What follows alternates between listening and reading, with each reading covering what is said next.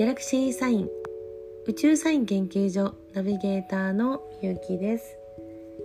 このポッドキャストでは、私が読み解く宇宙サインを聞くだけであなたの潜在意識にアプローチし、エネルギーの次元上昇ができるよう遠隔シェアを行いながらお届けしております。今回はですね、エピソード41ということで、11月23日からの1週間の、宇宙サインを読んでいこうと思っています。今週はね、ちょうど新月からの、1週間ということで、今ね、私は22日の日にレコーディングをしてるんですけども、今日ね、結構大きな動きがありました。太陽が蠍座からいて座にまず入っています。で、朝ね、いて座に入ってるこの太陽なんですけども、多分ね、この1ヶ月蠍座の時に自分の心の奥の方でね、こういう風にな気持ちでいたんだとかね、いうことにこう気がつかれたことがたくさんあると思うんですけど、それがね、実際に動きになって出てくるっていうのはこの1ヶ月になります。ちょうどね、この機会を、より良くした流れでね、やっていきたいなと思っているので、今ちょうどね、風の時代とか、そういう風な形で来年になったら動きが変わるとかね、皆さんなんかどっかで聞いたことがあると思うんですよね。で、このどこかで変わる流れっていうのは、自然とやってくるわけではなく、流れ的にはしっかりもう星の動きなので、すごくもう分かりやすくて、もちろん何百年先までもよく見えるものなんですけど、そこに自分がどういうエネルギーの、自分のエネルギーレベルを置いておくのかっていうのが、すごい大事なのかなというふうに思います。で、今ね、私の周りは割とこの数年間にわたって自分のエネルギーのレベルを上げて、自分のハピネスはもちろんのこと、周りの人たちとか大事にしていきたいこと、そのいろんなことに対して愛を送るっていう活動をずっとやってきてまして、なんかね、ついてる人というか、いいことしか起こらないスパイラルにしっかり乗ってる人しか、パッと思い出したところでいないんですよね。でもやっぱり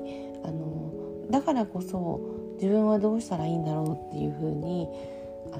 悩まれていたり、今自分はじゃあ何すればいいんだろうかっていうことでご相談をいただくこともあります。で、多分ね、 2,3 年前ぐらいだったら、これにはこういうふうにしたらいいっていう、そういうノウハウをめいたものっていうのはすごく有効だったんですよ。ですけど、やはり今は新しくね、始まる皆さん風の時代っていうので聞いたことがあると思うんですけども、その風の時代っていうのは占星術でいう配置の部分の話ですよね。で、なのでこのあたりがよくわからないままお話しされている方もいらっしゃるようなんですけども、その天空図を読み解いた時にっていうことになります。で、それがじゃあ自分のエネルギーレベル、自分の潜在意識のレベルに何がどういうふうに左右するのかっていうと、これまでの長い期間の中で自分が培ったこととか、そして新しい時代に何ができるのかなっていうことをしっかりとその動きを踏まえて、そしてその運の流れに沿ってね、しっかり強運とか幸運とかをつかみ取るっていうのがとてもいいのかなというふうに思ってます。で、多分ね、ずっとトレーニングをしているとつかめるようになってくるわけですよね。息するだけでっていうぐらい自然に、それを目指して今私のところではサポートをしてるんですけども、やっぱりハッピーなことはみんなでシェアしたり、したいじゃないですか。でやっぱりこの別れ目の時なので、今までこう一緒にいた人たちとの波長が合わないとかね、そういうこともねあると思います。ですからあまりねこう卑屈にならず、新しい時代が始まる時に自分がじゃあどうしたらいいのかなっていうふうなことをいつも考えておくと、割と流れがいい形で上がるかなというふうに思いますね。楽しく過ごしていくときっといいと思うので、もしね何かこう自分がやりたいこと、じゃあどういうふうにすればいいかなっていうことがあれば相談に乗りますので、ご連絡いただければなと思います。はい、ではちょっと前向きが長くなりましたけども、まずね今日22日にレコーディングをしてるんですけども、冒頭でお伝えしたように太陽がねいたずらに動いています。そして午後なんですけど、魚座の0度ぴったりでねハーフムーンになりました。ちょうど新月からのちょうど1週間ということで、月がねぴったり半分になってるっていう空でね、今日も綺麗に輝いてますけども、やはりねこの魚座で上下の月、これと蠍座の太陽ということで、そこのところが移動した後にね魚座の上下の月が来るっていうのが、なんともね今年のこの終わりに、じゃあ自分は何を残すのかっていうのをすごくメッセージをくれてるのかなというふうに思います。なので私もねちょっといろいろキャンペーンとかもうギリギリですけどやろうかなと思ってまして、はい、もともとねちょっと私仕事は好きなタイプなので、そのあたりねもうちょっと集中してやって、来年に向けてねこういうふうな動きをしたいなっていうことを実現できる足並みをね宇宙と揃えておこうかなと思っているところです。で、今週の星回りですけども、11月23日から29日ということで、この週が明けたすぐ後30日に、日付がね変わってすぐなんですけど、1時15、16分に双子座に月が移動することによりまして、そして、30日の夕方18、29分ですけども、もう月は上がってきてると思いますが、双子座で満月になります。で今回もこの満月にねプラスして月食も重なるわけですよ。ですからパワフル的なパワフルみたいな。で今回この1週間っていうのはこの双子座の満月に向かってぐんぐん進んでいる感じです。ですから、ちょっとねもともと今機関書ワークっていうワークをやってる途中なんですけど、このワークとは別にやっぱり人間関係をより良くしたいとか、もっといいレベルに変えていきたいっていう方たちにねお家でできるホームワークをちょっと用意をしておくので、はい、この分をね申し込みもしよければ、していただけると、一緒にいい人間関係を構築できるためのねワークショップに参加できるようにしたいと思います。今ねどういう人と付き合うかっていうのが、もしかすると一生で一番大事かもしれないですね。ですからこれからの長い時間に向けて自分が何をしていくかっていうことを踏まえて、どんな人とつながっていくのかっていうのを今考える時だっていうことを気持ちのね切り替えをしておくといいかなというふうに思います。はい、11月23日から29日の宇宙サインを読んでいきます。今日11月23日は魚座で月がいます。昨日移動した太陽、それから、魚座でねちょうど月がいる魚座で海王星がね月と今くっついてるとこなんですよ。ですから同じ気持ちを持ってるというか、理想を持ってる人たちといろいろ夢をね語るっていうのがいいかなという時ですね。はい、で自分がね簡単にできることっていうのは他の人もね同じではないですよね。で同じではないって分かってるんですけども、自分ができることの場合結構前売りもできるだろうって思ってしまったりするんですよね。ですから波長がちょっと動きが違うなと、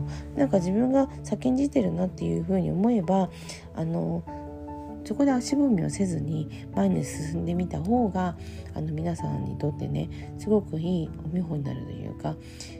いい形でね影響を与えられると思います。はい、24日は引き続き月は魚座にいます。魚座にいるね海王星と、そしてさそり座の水星がね調和のポジションに完成しています。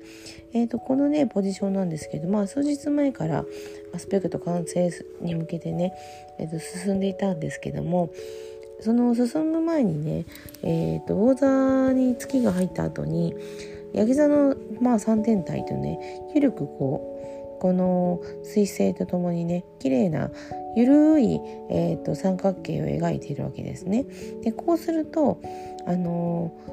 自分がイメージをしたものがどんどん叶いやすくなる時で、逆にいろんな形で具体的なねアイデアが出てきたりとか、そういうことがある時ですね。ですので動きをね少し注力して見てみるといいかなと思います。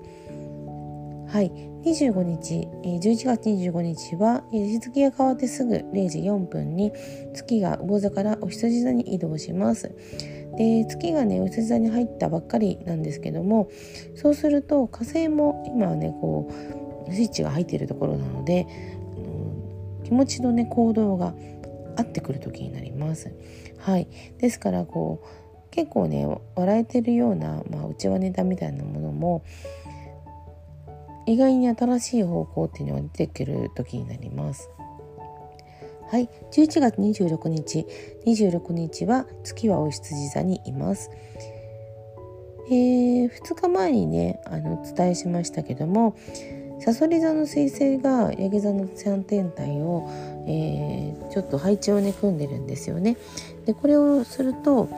一応この3天体というのは新月の時は結構激しいポジションにあったんですけど、実際やってみると意外にうまくいくとことか、意外にちょっとくせ者だったなみたいなところとか、いろいろ動きをね見直す時になります。で今後でやるんではなくて今やる方がいいですね。その方がエネルギーのレベル的には高くいられるので、対処がすごく上手になると思います。はい、11月27日11月27はですね、月は、お昼過ぎ12時43分にお羊座からお牛座に移動しています。で月はねお牛座に移動するんですけども、この月とね同じ地のサインのヤギ座の冥王星がさそり座の寸星と、その調和王のポジションを取っていると。はい、なので、この週かな、先週の新月の終わりぐらいからだと思うんですけども、想定外のことにあってたりとか、そういうことがあれば想定外の内容をね少ししっかり踏まえて集中して対応しておくといいかなと思います。まずはね周りがどういうことになっているかっていうのをよく聞くといいかなっていうふうに思いますね。はい、11月28日ですけども、月は牡牛座にいます。同じね月が入った牡牛座の天王星と、今度はさそり座の金星が、ポジションを取ります。で今ねちょうどそのポジションを取っている天王星が月とね重なってるんですよ。ですからこの日はねイメージしたことが現実になりやすいんですよね。ですからこの週っていうのはイメージしたことを現実に起こしていくってキーワードになります。これはもうちょっと変えていきたいなと思っていることとかがあればね、それにぜひね取り組んでしっかり自分の中でシフトチェンジができるようにっていう風なことを、おすすめします。はい、11月29日29日も月は牡牛座にいます。焼き座にいる木星と蠍座の水星がね、調和のポジションをとっています。なので、実際ね、イメージしたものとは違うことがどんどんやってくるかもしれないんですよね。で、自分の中ではここまでやったら、一つゴールかなと思ってたものが、どんどんね、走り始めるとすごく遠く感じて、気がついてたらすっごい遠くにゴールがあったと。で、諦めるのか行くのかっていうのがすごく内容的に大事になります。で、今までやってこなかったから自分はできないんだと思っている方、運が全然つかめなくなってしまうので、今までつかめなかったけど、実際掴んでる方たちのことはずっと横目で見てたと思うんですよね。なので、その今度はあなたがね、これをやる番だとですね。なので、そういうね、ことやるのはありえないなって思ってたこととかは、意外にね、こうやってみるとそんなに難しくなかったり、なんだ、こんな風にやればコツがつかめるんじゃんって感じで、すごく流れをね、調整することが可能になるので、28、29、30と11月の末にね、起こることっていうのは、